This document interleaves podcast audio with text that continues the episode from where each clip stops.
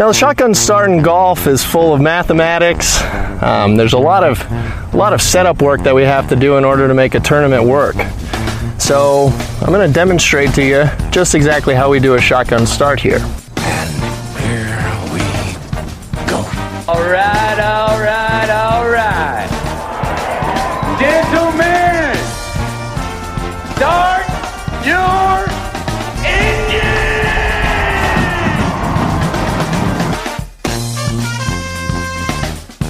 Greetings and welcome to a Friday edition of the Shotgun Start. It is March 10th. Andy, how we doing? Brendan, I'm doing great. Just excited for March Madness. I had a splendid day. I didn't watch much of the Players, full disclosure. I played a lovely round of golf. Got in right before the latest atmospheric river hit my part of the world. What is that? What does that mean? Atmospheric what? I didn't know what it was until this winter, and I've been hit by about 10 of them. It's like the best way to describe it is like, think of like a heavy rainstorm that just like, you know, how they last like in the Midwest and the East Coast, like for like an hour, you might get heavy rain. It just does that for like 24 hours. It's wild. It's just like pissing rain. Interesting.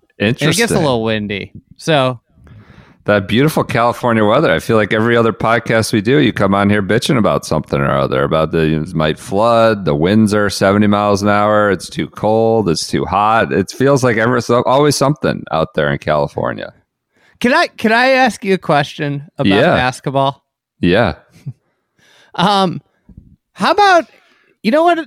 This happened. The Illinois game's on. I'm not watching it. So not youth basketball, my kids' teams? All right, March Madness. And this happened. An Illinois player did this. And I always, like, it's a pet peeve of mine. You know, they get these tie-ups called all the time, right? The ball's on the ground. Guys on the ground, and guys just jump on top of them. I know. They've got like the Illinois guy just jumped on top of them. It's like, that's a foul before they tie it up. You can't just jump onto somebody's body, you know? Yeah, that's the new practice, though. They dare them to call a foul. It should always be a foul, almost always. And I'm saying this as an Illinois player just got the advantage from doing that. Right. It's just an absurd situation. Like, they call these ticky-tack fouls on the outside, but if the ball's on the ground, if a guy's on the ground, people can just, like, jump on him. Yeah, there's, like, no protection. No, Charlie Hoffman wouldn't like to be a guy rolling around on the ground trying to... No protection for the players. How's Lapland?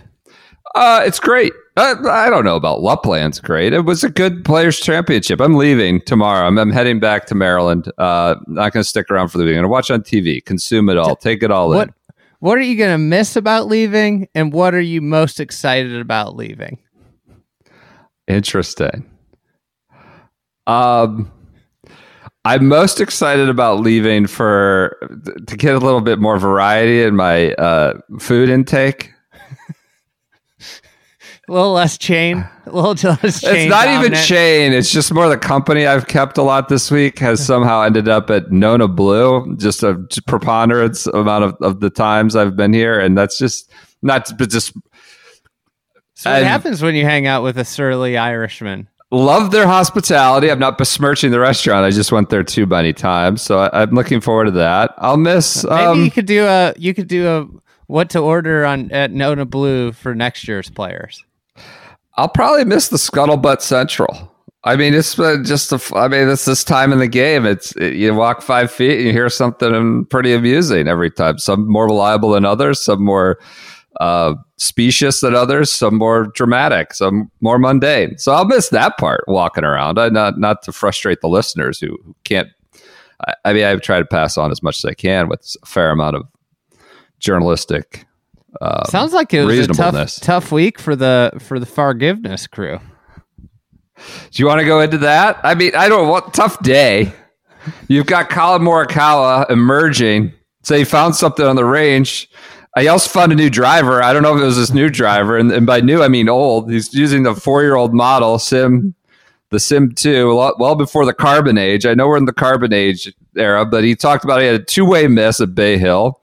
immediately puts the old driver in and goes shoot 65, 7 under, just like vintage Colin Morikawa. Rory McIlroy, who had a tough day. He didn't, just was struggling. As Paul McGinley said, the battery is low. The battery's low. He's worn out. He's doing too much for the game, too much for himself. So I know you love that talking, that storyline, how he's carrying too much of the burden. I think that's not an unfair characterization, but listen, I should have prefaced it. That might be. This is my working theory. All right. It could be a huge burden, but it might be. It might be a nice distraction too. Well, I think that's there's a depends balance on there your person. Depends on your personality with golf. Some people are way better when they don't, pay attention. That's true. So Rory had a tough day. I'd say kind of all over the place, but certainly off the tee. And let's talk about the course real quick. I'm amazed at, not amazed, but what's really hit home today, at least in this iteration of the Players, maybe it's not like this every year, you have to hit the fairway. Jordan Spieth said this. He's like, if you don't hit the fairway, it's like pointless to be out here. Colin Morikawa had a pretty good quote, and he's like, everybody thinks it's an approach shot course. It's not that. I mean, you have to hit some strategic, good approach shots, but like, there's no point. You have no approach shot unless you find the fairway. It's a course where you can't get away with anything. You have to hit it well off the tee. You have to hit some good approach shots. But if you're hitting well off the tee, you're able to get yourself opportunities. That's not the quote I wanted. But he goes, just the way the greens are angled out here, Morikawa, and obviously where they put pins, you can't attack them. So you're just going to have no spin if you don't get in the fairway. So when the ball's sitting down in this rough, you're just trying to put it on the front edge and trying to make four, which I saw over and over again with Rory as he missed fairways. And so it's just important. There wasn't enough forgiving. Both Spieth, McIlroy, Morikawa always all talking about like basically fairway. And Rory, I watched him like he missed another fairway. I think it was 7.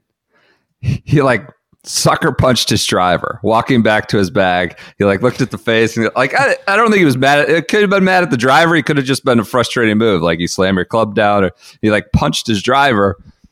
And then after the round, he talked about he's just not comfortable with this driver. He switched at Riviera because the one he had been using since essentially for a full year, Dubai, the preceding year, he was worried it might fail a test. And they were testing drivers at Riviera. How about that? We've been preaching accountability and oversight here. I've heard the CT machine has been out and active this year. That's something encouraging. That I heard. Yeah, because you would think, in this moment of player empowerment, in this moment of kowtowing to the players, making sure they're not upset with the tour, that they would be even more lenient. Let the inmates run the asylum, right, and provide less oversight. But Rory came right out and said, look, it would have been a terrible look for TaylorMade if it failed. It would have been a bad look for me. I prefer not to fail. He didn't think it necessarily would fail, but if it was close enough, he took it out of the bag. He was really comfortable with it. And he just hasn't been able to find something that's good since then. So he had that quote about he's just not ready. He's just not comfortable. I want to be clear. He also blamed the user, the carpenter, not just the tools. He did say, there is some user error going on. But, I had Eddie Pepperell reply to, I screenshotted the quote. Eddie Pepperell replied, since deleted tweet, about how you haven't heard this much grumbling about a driver in a long time that's come out. I got to say, I've heard there's been several stories. I want to quote him. Exactly, Pepperell. Least popular new driver I've come across in a while. Parenthetical. That's what's been said about it from players who are using it. Don't shoot the messenger. Unpopular driver on tour and unpopular driver in the public thanks to the commercial that gets shoved down our throat all the time. I like the commercial at this point. It's kind of, it's done its job in the fact that we remember it and recognize it.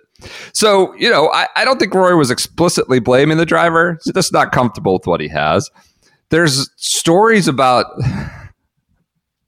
The face is cracking too quickly. Face is popping out. I think Victor Hovland, there was a story in Golf Week last week, had a 3-wood who's, you know, not a contracted TaylorMade guy, but is playing a 3-wood. He had to get a driver or a 3-wood from the Superstore. I don't want to, like, we don't have any skin in the game. Yeah, we have no animus to TaylorMade. We don't have any also paid commitment to TaylorMade. It's just reading what we're told. Well, we just have a vociferous loyalty to Wilson. Unpaid, though. That's our only conflict is that we just are adamant Wilson fanatics. That they just haven't reached out yet. Just unpaid, just out of the old goodness of our hearts. It's sort of a loyalty that's held over from the driver versus driver era when and the F-150. It's just the little engine that could. But you had middle linebackers, you know, legitimizing equipment, stamping approval, and taking things to market. That turned out to fail. So it was a tough day for TaylorMade. These things don't come out in the open that often. Again, this is far from Bryson saying the driver sucks, but between Morikawa immediately shooting 65 and a 4-year-old driver, whatever, however many years old, Rory being like, I'm just not comfortable, it's not driving it well. That's his ultimate power, ultimate edge. And Eddie Pepperell, I guess, on the side, and also anecdotes about him cracking and popping out. Seems like it's you know, you got to go to reconciliation and get more forgiveness. I don't know what's going on. There's a lot of talk in NBA circles right now about Anthony Davis and his injury problems. How he just, every time he falls down, everybody's worried, you know, that he's going to get hurt. I just saw Kevin Durant's hurt again. Is Durant like a... Well, anyways... Close like, to that? Might be. In the NBA, durability is important. It's a... You know, it's actually like kind of quantifiable. It's a skill. Yeah. Now, in constructing drivers, durability, if you're going to charge $700 for a driver, they shouldn't be cracking all the time. Durability is important. I don't know, like that's the case for the like the scrub amateur buying off the rack or buying hopefully from Club Champion. You think those are more durable? I think they're probably not as hot. A little bit thicker face? Yeah, maybe. I'm totally speculating here. I should say we are not gearheads. This is about the least, the subject material we might know the least about in golf. But we're always happy when there's controversy. Gear and gambling. gear and gambling. There's a lot of money in that. Pretty soon we'd be bought off and be conflicted like crazy. You know? Then Wilson would get on board. So that was a big day for forgiveness, a tough day for forgiveness, which is, I wouldn't say we're reveling in that at all. It's just was the big story when Rory's quotes came out.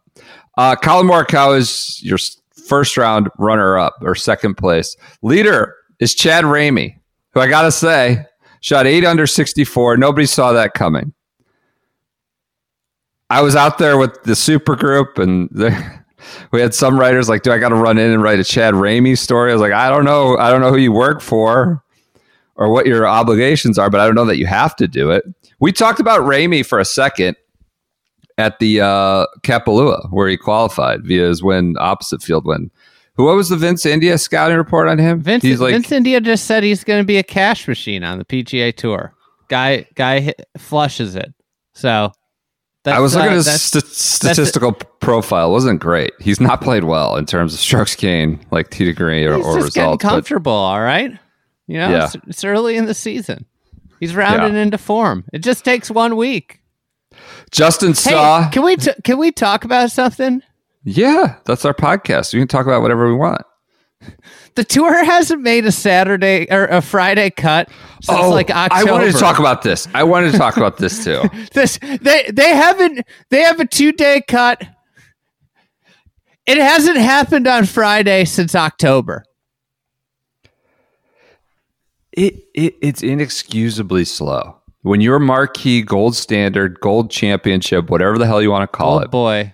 Maybe they should go to 70 players for the players. It's just hopeless of finishing before dark. hopeless. Like, not even, it's not like we're running to the tee.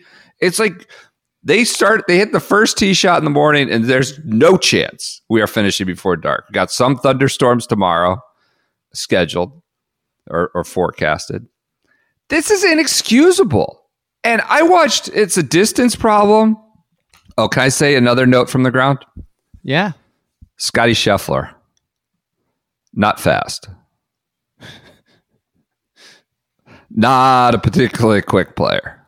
You know what? I'm not branding it. Maybe I got him a bad day. Not officially branding him that, but he seemed deliberate. And the wind was, I guess, messing with him a little bit, but he was deliberate. Slow poke chef. It was noticeable. I showed up on their fourth hole, and John Huggin was already aghast at it, worked up about it. So I locked in, and it was slow. Rob had his, Rory was running to the next tee when he had the honor, and it was just bad. It was bad. What were you going to say? Were you going to say something about Scheffler? Or another indictment on TaylorMade is that what? Is the thing that I talked about last year with the sound coming off of Scheffler's clubs. Boop, boop. It makes it sound like he's hitting it clunky, and he's like a flusher, but it sounds so bad. All right, now you're just looking for things to pop, Taylor. No, this is a real thing. The irons sound clunky. It makes it sound like you're hitting it like high toe shots when you hit it on the sweet spot. God. Do we have any connections to? We have no one in our orbit on this, because we'll be hearing from them if we do. Either way, Scheffler was a little slow. It's inexcusable, and part of this is not to get back into equipment distance. Like, every par five is a two-shotter, so you're waiting on the tee forever, right? As the other guys in the fairway are waiting on the green to clear. It's a part of the distance issue what? Have you seen the pitch clock? In MLB, I've seen just the viral highlights. They're just running in and calling strikes and shit. But what is it? I mean, it's amazing. It's going to transform the game. I think baseball is back. Oh, I don't know about that. This pitch clock is unbelievable. Would you say they're discarding history and legacy, getting rid of the? No, they're trying to make the game more watchable. I know. I'm kidding. The best is that certain guys are now certain pitcher. Everybody thought it was going to hurt the pitchers, but certain pitchers are just ready to go. And the second the batter walks into the batter's box, they're throwing. They're using it as an advantage. So what's your point on golf? They should be doing this for golf? The shot clock. And I understand certain circumstances needing some time. I think you could get some time out. At this high level, with this kind of money in the game, a shot clock would make watching golf unbelievable. Because it would just be shot to shot to shot. I remember last weekend, I can't remember what player it was. It might have been Harris English. They spent 4 minutes on two putts from him. And it's if we had the shot clock, yeah, the producers would have exact times that they could tee up next shots. It would make the game so much more fun to watch in person and so much more fun to watch on TV, and it would get rid of this problem of getting guys around a golf course. I mean, you got guys that have an hour plus of golf left right now. Oh yeah. I mean, they're on their 15th hole. 15th. Are the feature tomorrow's featured groups Rory, Scheffler, and Rahm? I don't think they're going to finish. No way. Especially if there's four. The featured group close. Finished today at 6:20. They aren't going to get done. There's no way then. If there's an hour left. Well, they can go off as a planned, right? Because who's ever left is they're on the 15th and 6th holes and all that. But they got an hour of golf left. But if it rains, Well, that's where they won't finish if they get these thunderstorms in the afternoon. The same may happen. So I don't know. What do you do? There's no solution for like the ninth hole, it takes 30 minutes to play because they're waiting on the tee box. They're waiting in the fairway. There's no solution for that for like 16. Is that, I mean, that's like a rollback thing, a distance mitigation thing. I think even no matter how much you roll back, a lot of these like par fives are going to be, they're going to be going for them in two anyways. You know, it's just interesting that Sawgrass is like one of the few places where distance, like they haven't had to lengthen it every 10 minutes. I think it's gotten 300 yards longer since it opened. That's crazy. Relative to like Augusta. Like that's crazy. Mm-hmm. That's not, I mean, you hear about a lot of majors, places you see with frequency, you know, they're adding 100 yards every year, it feels like. Not every year, but, you know, every time we come back around after a break. So it's one of the few places. It's not replicable, right? You can't have these cross hazards and swamps and all this other stuff and bunkers. And but it just can't be 5 hour rounds. Yeah, I mean, like Justin Suh out there on 16. Like, so they're off the air. He's five under. He's got an eagle putt from about 20, just under 30 feet. Then his first full swing's got to be at 17.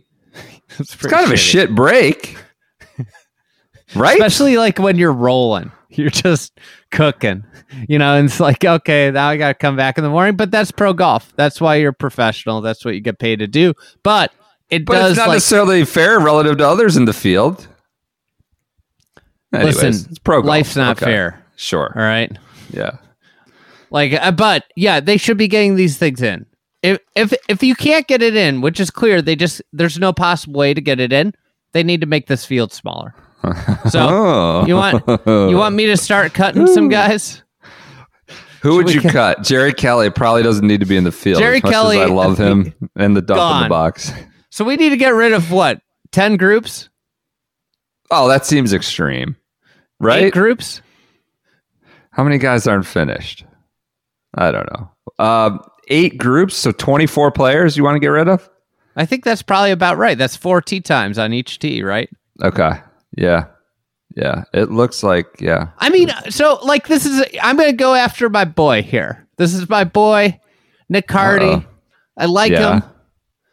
But, like, he satisfied a major medical. Like, why is he in the players?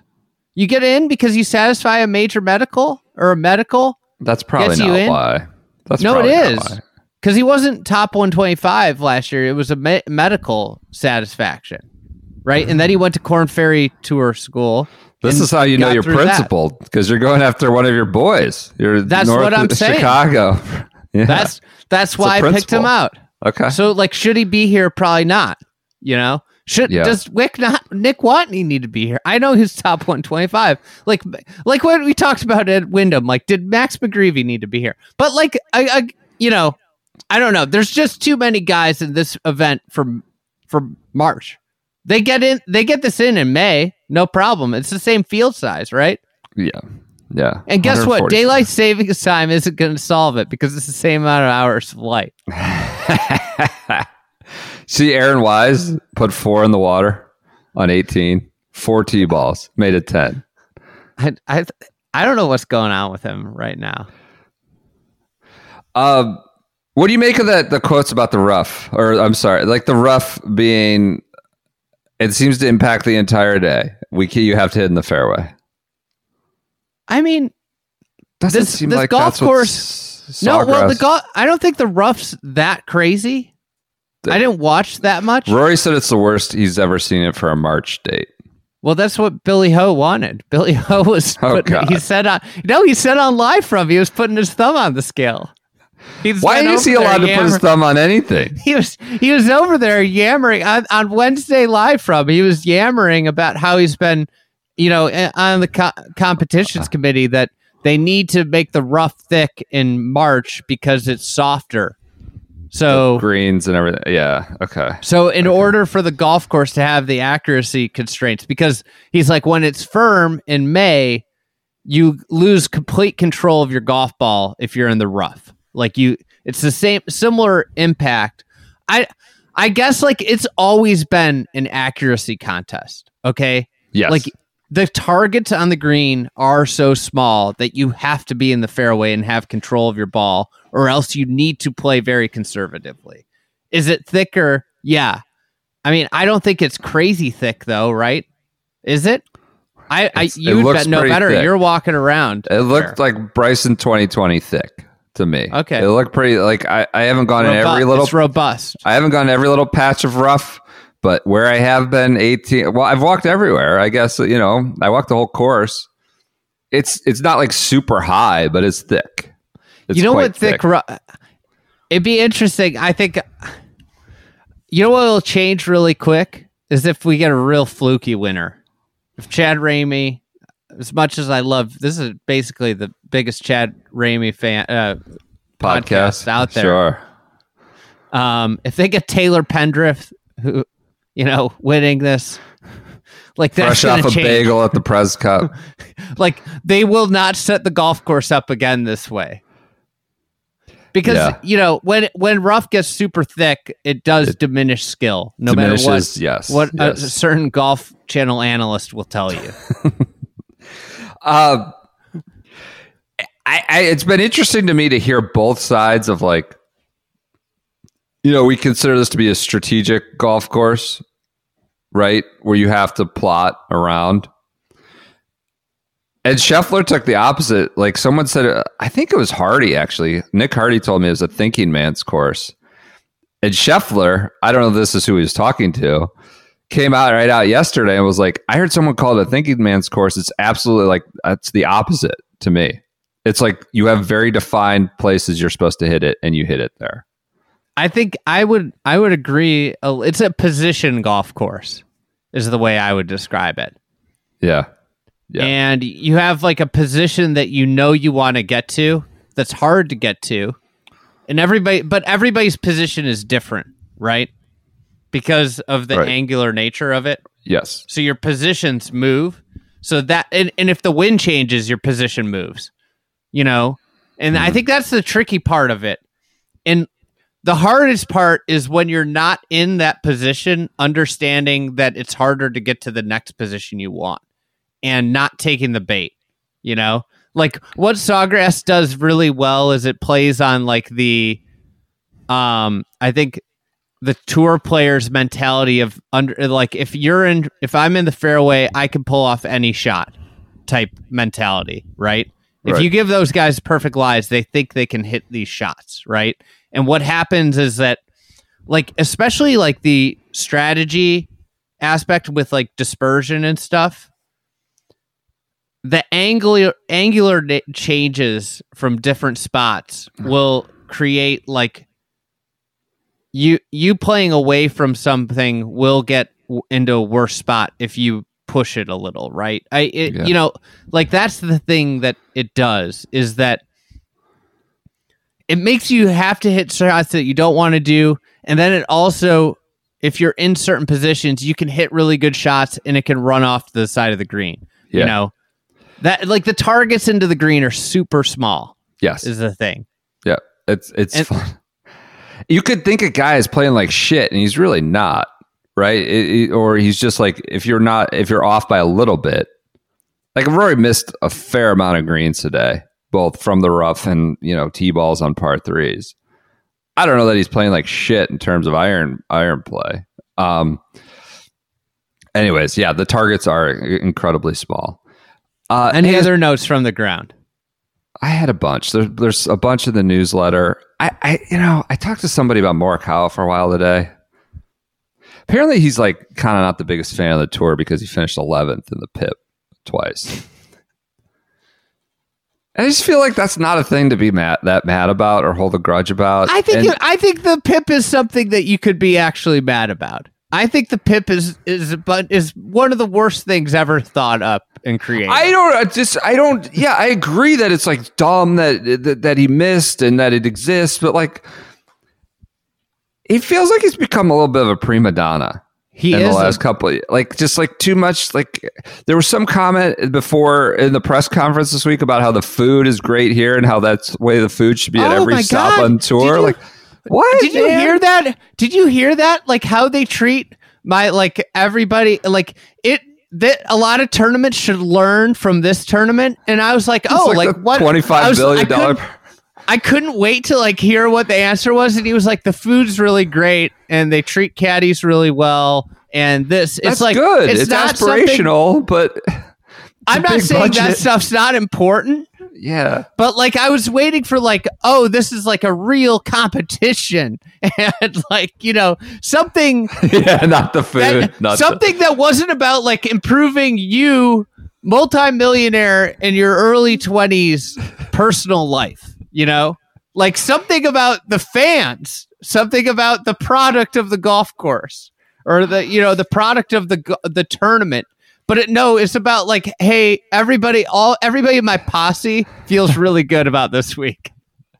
So he's like a pro golfer, you know, in that he gets a little snippy with the media now. He wants all the little things can kind of bother him.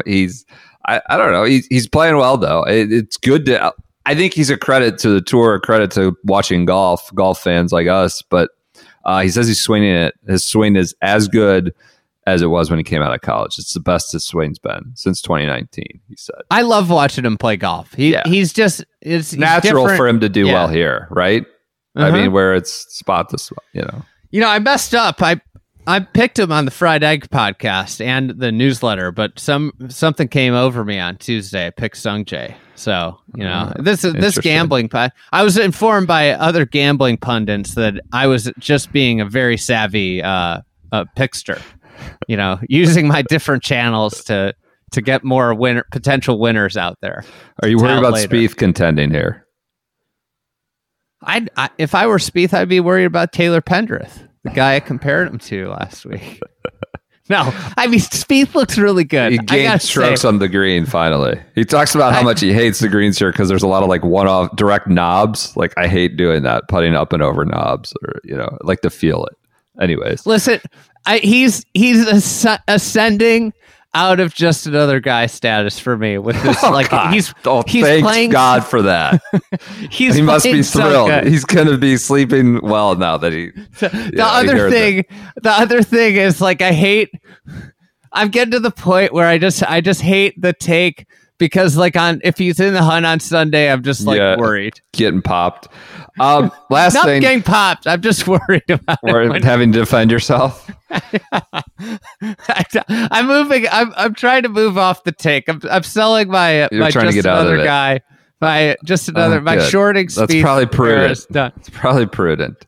One other thing, you know, I saw this being touted about with people on the ground and by the press releases. And it's a little throwaway thing. Bunker cam. That doesn't do anything. Like, I don't know why we got to tout bunker cam. You don't see anything. You don't see anything. It's like you don't get any perspective on anything. And every time I got to be talked about this thing, like we got bunker cam. Bunker cam's here. We're going all out with bunker cam. Bunker cam is not an additive thing. It doesn't do anything. And they got a payoff today when I forget who left it in the bunker at 17.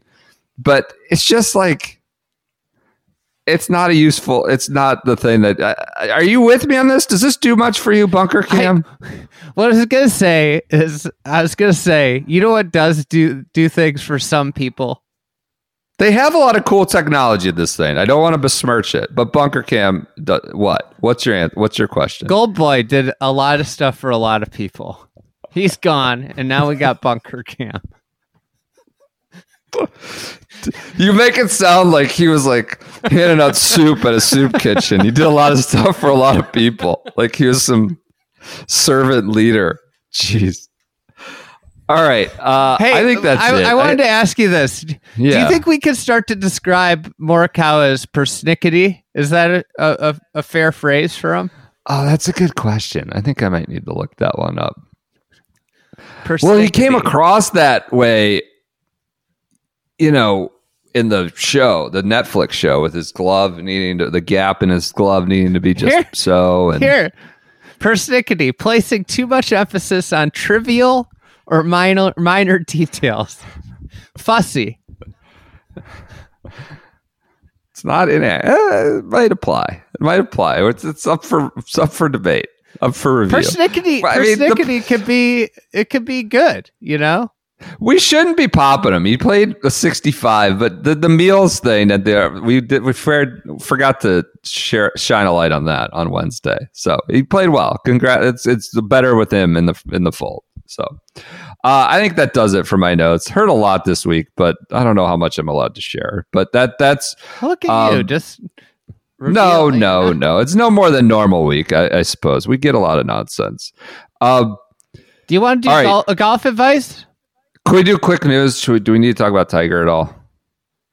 Yeah, we could. It's not good. I mean, it's good. Erica, his ex-girlfriend, filed a lawsuit claiming sexual harassment, sexual assault. It has to do with this new Florida law. Of course, a prior lawsuit that she had filed about suing him for $30 million or the state for trust for $30 million due to kind of the nature of their breakup or some agreement they had. The breakup story's out there. We had heard this. You heard this, right? About the going to the airport. A couple weeks ago, They gave her a letter. Yeah, that had been kind of floating around. And that's out there because it was in a filing. It's hard to like... I don't know. It's hard to talk about without minimizing the allegation and minimizing that certain kind of behavior if its allegations are accurate. It's obviously you don't know what happened. It's not a good thing that this is even out there because that means that like some sort of grievance is there. And obviously you just wish that everybody always got along. And you hope that, you know, I don't know. This isn't a great answer here, but, you know, it's not a good thing for the game of golf and the most famous golfer of all time. Regardless of the allegations, which I'm not minimizing those, I thought the timing was interesting. Wednesday of the tour's biggest event was interesting to drop that. Right? I mean, you had I saw Jay Monahan walking around the parking lot looking rather, you know, not disheveled, but despondent at 8:30 in the morning. He was supposed to be good out cufflinks. So I was like, why is he just kind of pacing around out there? And I don't know if it had to do with this or not, but this came out shortly thereafter. Yeah, let's do golf advice. All right. I heard this great Ken Venturi story today that I thought was a good... golf advice? Golf advice beacon. Yeah. Okay. It's not about not being an asshole. And I'm sure people will fill me in on the details that I don't have exactly. This golf advice is brought to you by Club TFE. If you're into what we do, sign up. We got daily articles in there. I'm going to be doing a hangout during the Players tomorrow. Joseph LaMagna, I think Will... Meg Adkins will be on as well, just talking golf while the Players is on. Should be fun tomorrow. So if you're a good time to sign up if you want to just hang out. It's $120 for the year. If you're interested, go to thefriedegg.com/membership and check that out. But anyways, Ken Venturi's story. This is just a general don't be an asshole story. Yeah. So I guess Ken Venturi is playing the San Francisco City Am. Yeah. He's playing a match against a guy. It's either the semifinals or the finals, and I think it's the semifinals. Sorry, this is not good details already. He hits a putt up to 6 inches, and he just picks the ball up, and the guy goes. And they're deep in the back nine. The guy goes, I didn't give you that. And he goes, really? Going to do that? He goes, nope, I didn't give you the putt. Ken Venturi goes, well, sorry to say this, but you've been playing with 15 clubs. Good match. After the round, people asked Venturi about it. And he goes, I wasn't going to call him on it. But when he decided to be an asshole. Yeah. I decided he just was looking the other way that this guy's playing 15 clubs until he pops him for the picking up. Let that be a lesson to you. Let that be a lesson to you. Sometimes when you go in and brawl in the wrong kind of cage, you're going to get popped. You're going to end up bloody yourself. You don't know what your blind spot is. So that's just be nice. Little intro to golf advice. In the meantime, here we go. Here's our first one. Okay. May I join you? I think you'd have a good feedback for this. This I guess I don't need to hide any names here. Okay. My wife never played golf competitively, but she has a great swing and can get the ball around. She is self-conscious, however, doesn't like to play with people who she doesn't know. But we can't justify a private club membership at this point. We play public courses, and I try and go with her during slow periods, like weekend afternoons. So it's easier to play by ourselves. One afternoon, we were waiting on the first tee at a municipal course by ourselves, and a single asked if he could join us, knowing that this is the last thing my wife wants. I politely say to the single that we prefer to play by ourselves. I'm not sure if I said this out loud to him as well, but we have 3 kids, and so it's refreshing to get away together for 9 holes alone. And not with some random guy who will want to engage in all the standard small talk and get to know you questions. The single looked at me indignantly, muttered something like, "Well, I never," and stormed off in the direction of the pro shop. Did I do something wrong by declining his request to join us? Obviously, it's different when the starter tells you to join up because you have no choice. But did I break some unspoken etiquette rule by saying no when asked? It's not real nice. Like sometimes there's just things you don't want to do, and you have to do. Stop watching the Illinois game. Turn around. This TV in the shed is not going to be a good thing. So it's a 2-point game. We might cut golf advice short. Are they in the tournament? They're in the tournament, yeah. Okay. I'm hoping that they've just been getting shellacked by Penn State all year. Like, all just shellacked by them. They're the worst draw in the Big Ten tournament. But anyways. I would say you end up in circumstances like where that aren't ideal, but the alternative of being like a dick when you just like it isn't the right path to choose. I'll be honest with you. There's been some conversations in the media center I just didn't want to have. I didn't want to get involved in. I didn't want to have. There are people I didn't want to sit at lunch with. This happens not in the media. It happens everywhere. And you just do it. You got to do it. You don't be a dick. Like, there's no reason to be a dickhead. And I think, like, if somebody has to play... And it's hard. I'm going through this right now with Girl Scout cookies. I need a Rolodex of reasons to deny Girl Scout cookie solicitations. I'm getting popped every time I go to Starbucks or wherever I am. I'm getting asked for these 8-year-old girls ask me to buy more cookies. I don't have enough quick reasons to say no. And so I'm just flooded with it, Girl Scout cookies at all these sporting games, kids' school, everywhere. I'm getting popped. I think you got to play. I think you got to let them play. Is that wrong? I understand it's a tough gig and it's not your ideal scenario. So my question would be, you preface this with, we go during busier times together. You're waiting on the first tee. Is it busy? Are there a lot of other people waiting? Is there a foursome behind you? Like, what's the situation? Is this guy, the single, now going to have to wait 40 minutes until he can play? Right. Or is he just going to be behind you and there's nobody else behind you? Because that's like completely different situations. If there's nobody else around, I think it's okay. And I understand this whole, fair. Whole situation. It's a new experience, right? So if that's the case, I think it's okay. If this guy's like not going to have a slot for 30 minutes, you have to let him play. Yeah, fair. So that's where I would stand on this.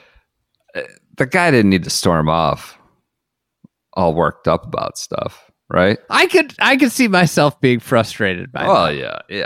Especially if I had to wait like 40 minutes to play. Well, that's a start. Yeah, right. So I think that's where I would say. Okay. It's like if it's dead, then yeah, that's fine. But if it's packed, like, and this is the only chance, then. No go. How often do you ask to join people?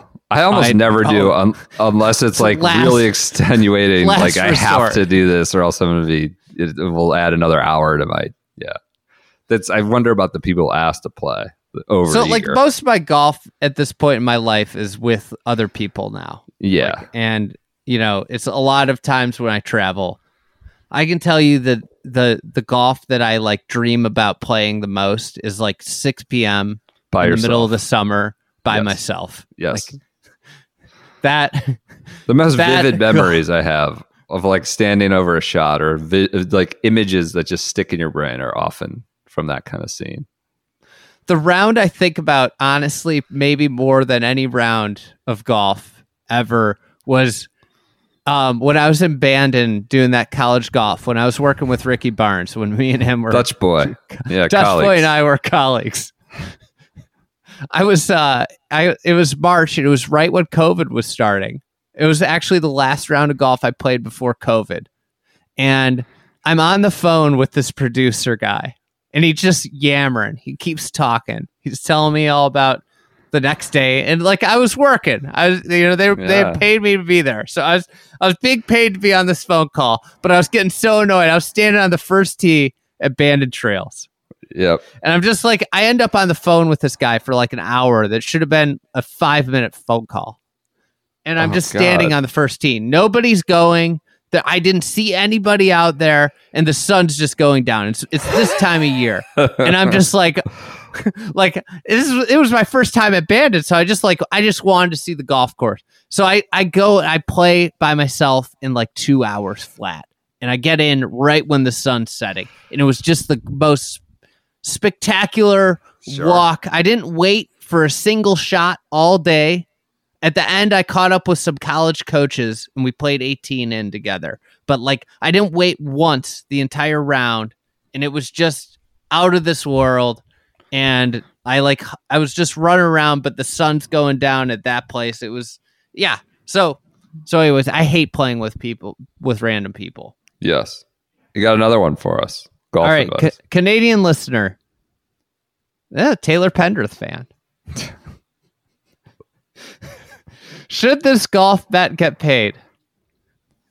All right, a group of four of us were heading to Boston for a 4-round golf trip. On the way, we were setting up various auction bets.